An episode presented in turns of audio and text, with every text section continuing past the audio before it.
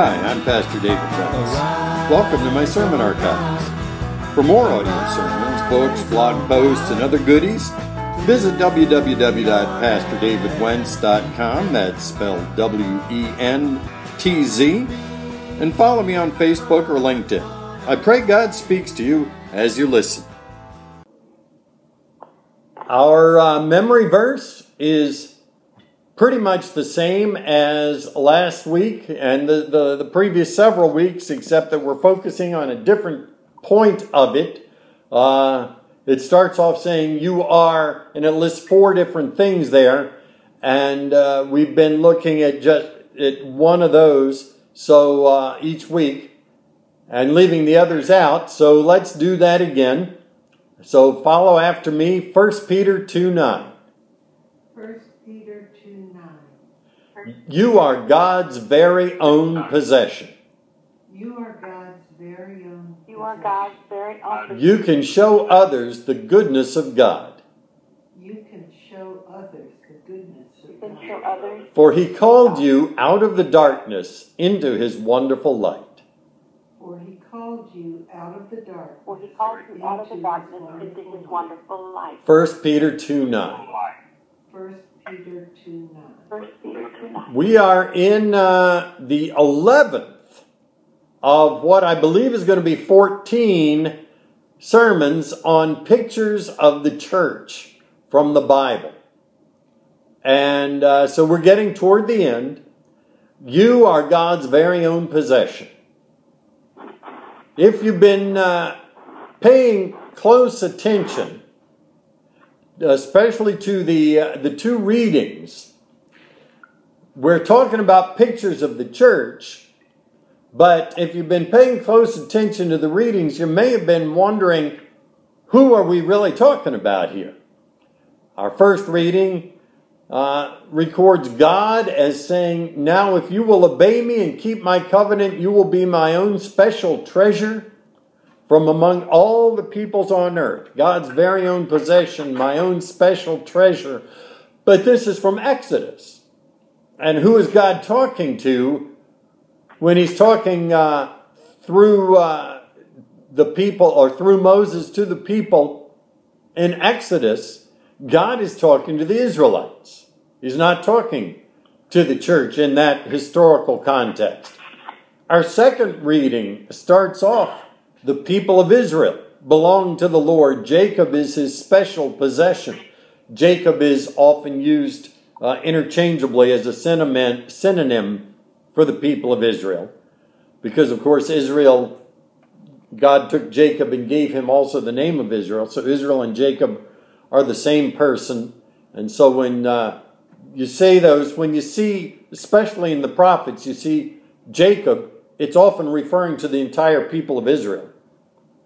But again, this is from the Old Testament. It's referring to Israel, not to the church. So why are we reading these in a series on pictures of the church?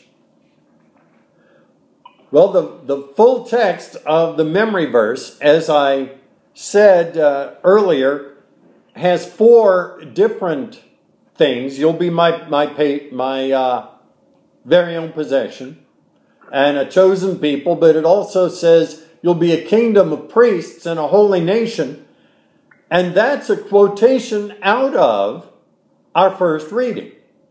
You will be my kingdom of priests, my holy nation. God said that to Israel, and Peter says that, referring to the church. Ephesians one, nine to fourteen, the Apostle Paul uh, explains that a little bit. He says, God has now revealed to us his mysterious plan regarding Christ, a plan to fulfill his own good pleasure, and this is the plan. At the right time, he'll bring everything together under the authority of Christ, everything in heaven and on earth. Furthermore, because we are united with Christ, we have received an inheritance from God. For he chose us in advance, and he makes everything work out according to his plan. God's purpose was that we Jews, this is Paul was writing, he was a Jew, who were the first to trust in Christ, would bring praise and glory to God. And now you Gentiles have also heard the truth, the good news that God saves you. And when you believed in Christ, He identified you as his own. His own possession. God's very own possession. He identified you as his own by giving you the Holy Spirit, whom he promised long ago. The Spirit is God's guarantee that he will give us the inheritance he promised, and that he has purchased us to be his own people. He did this so we would praise and glorify him. That's Paul's wording for the same truth that Peter wrote in our memory verse. You are God's very own possession. You can show others the goodness of God. You can, Paul said it, you can glorify God. It means the same thing. So these promises, these verses from the Old Testament apply as well to the church. Now, there's some that say they don't apply anymore to uh, to the racial Jews, the the uh, bloodline Jews, because the church has completely replaced uh, the people of Israel in God's plan. I don't. I think that's a, a misconstruction of what the Bible says. In Romans nine, Paul talks very clearly about restoration in the last days of the Uh, bloodline people of Israel, the descendants of Abraham by blood. So it's together. I think what Paul was saying in Ephesians is that it applies to all of us together, but we certainly are a part of that. And so then the question is, what does it mean for us as Christians? What does it mean for us as the church to be God's very own possession? Well, first it means we're nobody else's possession. We set ourselves apart for God. That's the meaning of the word holy, is to be set apart. It means we don't have dual loyalties. We're not divided. We uh, belong, we, we commit ourselves to God. For his purposes, we're his. Our first reading, uh, verse five out of Exodus nineteen, God says, "Now if you will obey me and keep my covenant, you will be my own special treasure from among all the peoples on earth." What does it mean to be God's treasure? Well, probably most all of us have had at some time or another in our lives some special possession, some special treasure that That means more to you than anything else. Most of us, perhaps when we were a, a little baby, it might have been a special blanket or a stuffed animal. I got a little bit older, and it was my baseball glove. Back when my dream was one day when Brooks Robinson retired playing third base for the Orioles. That never happened, but while I had that dream, that baseball glove was my special protection. possession, and I took care of it, and I oiled it, and I, when the the uh, knots got loose, I carefully pulled it and retied it and everything. A few years later, when I was in high school, I was uh, not all that good at baseball, and it, my special possession became my saxophone, and that was the big thing in my life during my high school years. Went to college, and uh, I met the person who has become my special possession and my treasure for the rest of my life, and that is my wonderful wife, Paula. And so I, during different times, focused on and treasured and tried to take care of uh, first my baseball glove, then my saxophone, then, then my wonderful wife. And that's how God treasures his people. God treasures you and me that way. And our second reading, a, a literal reading of a verse in there says, God guarded Israel as the apple of his eye. The apple of his eye. The apple of the eye was an old word for your pupil. The, the black part in the middle of your eye that you see out of. And to guard something as the apple of your eye means to protect it as much as you protect your eyes, and cherish it as much as you cherish your eyesight. That's how God keeps and protects his people, you and me. So our key verse says that you are God's very own possession. You can show others the goodness of God, for he called you out of the darkness into his wonderful light. What does it mean to be called out of the darkness into God's wonderful light, and then therefore to be able to show others the goodness of God? I seem to remember that it was a long time ago, and uh, and I think I remember when it first happened. It may just be when I first became aware of it, but I think it I remember the news and the excitement when it first happened that they unearthed the tomb of the Egyptian pharaoh Tutankhamen. And they found that gold mask that went over the uh, sarcophagus. And certainly you've seen pictures of it. If you haven't seen it in person, I think it toured the United States at one time. Um, That gold mask was a treasure. It was an incredible treasure. It's, it's, it's priceless. For thousands of years, it was hidden in the darkness of that tomb. They found it. They unearthed it. They opened the tomb. They brought that mask out of the darkness of the tomb into the light of the sun. And when it came out into the light, and it became visible and people could see it, it showed the wonderful workmanship of the Egyptians, the beautiful uh, goldsmithing of the Egyptians.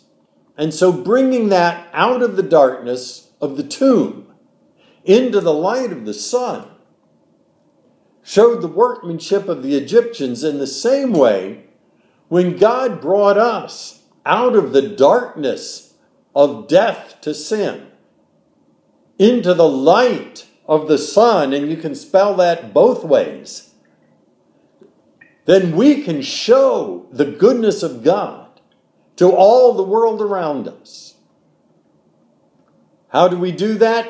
Jesus said in Matthew five sixteen, "Let your good deeds shine out for all to see, so that everyone will praise your heavenly Father." We have come out of the darkness of death into the light of God's love, and we can show forth the goodness of God by demonstrating the results of that in our own lives. But it's much more than just an inanimate object, like the gold mask, as lifelike in some ways as that was. There's more to it than that for us to be God's treasure, to be brought out of the darkness into the light, to show God's goodness. Anybody remember the play or the movie My Fair Lady? The story of uh, My Fair Lady, it's um, the story of Doctor Professor, Professor Higgins. Professor Higgins. And he uh, found, he, he was like, I think he was like a sociologist or a psychologist or something back in the eighteen hundreds. And, and the story was that he had a theory that he could take a poor girl out of the gutter and train her to be where nobody could tell her from a society person. And the idea was, back in those days, there was a real distinct class line, and, and a lot of the high-toned people thought that the, the uh, poorer people the, quote, lower class people were actually physically and mentally inferior. And he wanted to prove that this wasn't the case, or at least that he could, could uh, teach this girl. And so he found the girl, Eliza Doolittle, and she was, I forget if she was cleaning houses or selling apples or pencils or something, but anyway, he brought her into his home, and he started giving her the lessons, and he started training her, and eventually, you remember the story, he, it reached the point where he brought her out into society, and everybody thought she was some famous noblewoman that they'd never heard of. Well, I guess she couldn't be famous if they never heard of her, but anyway, that, that she was a person of noble birth, and along the way, of course, she fell in, in love with Professor Higgins. Rex Harrison, that's who I was trying to think of, played that role. And he fell in love with her, and it was a wonderful love story. And that illustrates, in many ways, how God has picked us up out of the darkness, out of the gutter of the sinful ways of the world. And as we follow him, as we learn, as we work, because it was a lot of work for her to become like him in that uh, in the in those ways. As we put in the work and the effort to become like Jesus, we reach that place. And of course, as we go along doing that, we fall in love with God. He was in love with us from the very beginning. But there's even more than that, because she remained a separate person outside of his family, unless perhaps, as, as the, uh, the play implies, as the movie implies, they may have gotten married uh, afterwards, but that was outside of the story. It's even more than that. You've, you've probably seen uh, books. I, I frankly haven't seen one of these movies. I haven't read one of these books, but I am pretty sure from advertisements that, that I've seen that they're out there. Romance novels, romance movies of the slave girl who is uh, noticed and uh, by by the emperor and the raised up and becomes adopted by the emperor. And the slave girl becomes the child of the emperor and inherits everything. And then shows other slave children how they can become adopted by the emperor and become part of the family. And the emperor adopts all of these children uh, and, and takes them into the family. God has done that too, lifted us up out of our slavery to sin and adopted us into his family and asks us to show everybody else, to show the goodness of God by demonstrating the blessings of that to everyone else.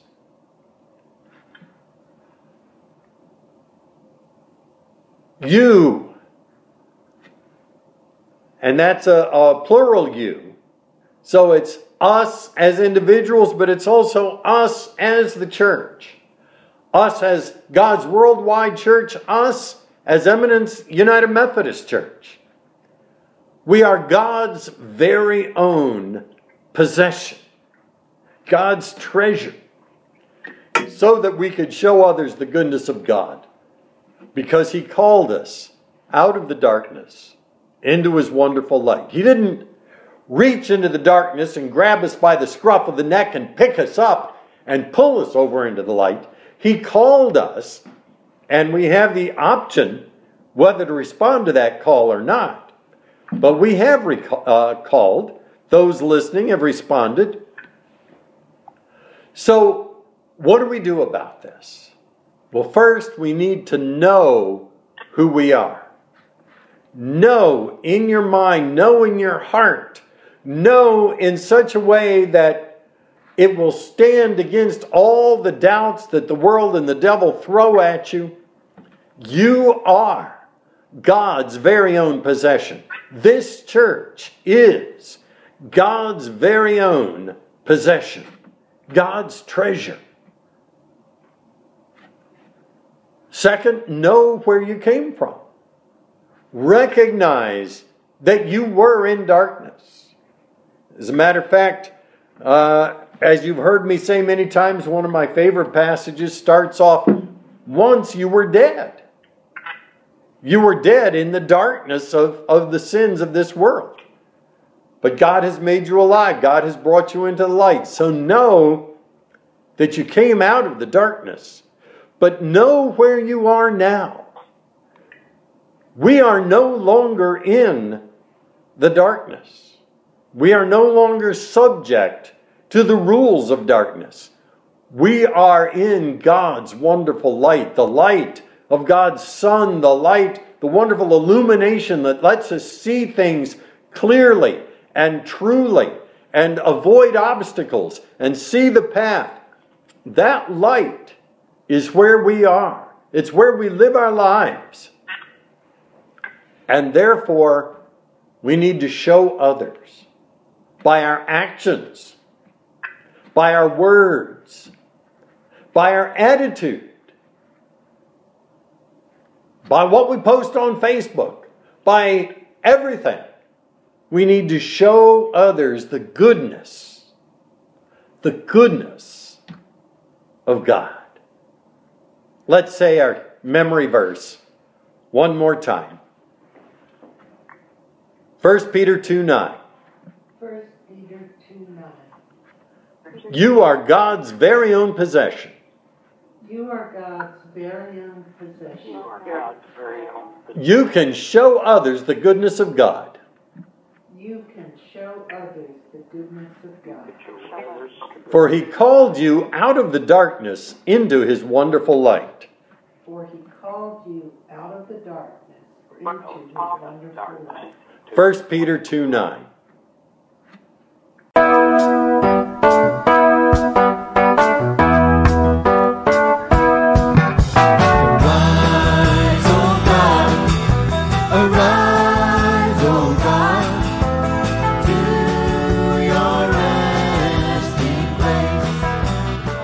Thank you for listening to this sermon, and I pray it blessed you. Again, I'm Pastor David Wentz, and for more audio sermons, books, blog posts, and other goodies, please visit w w w dot pastor david wentz dot com.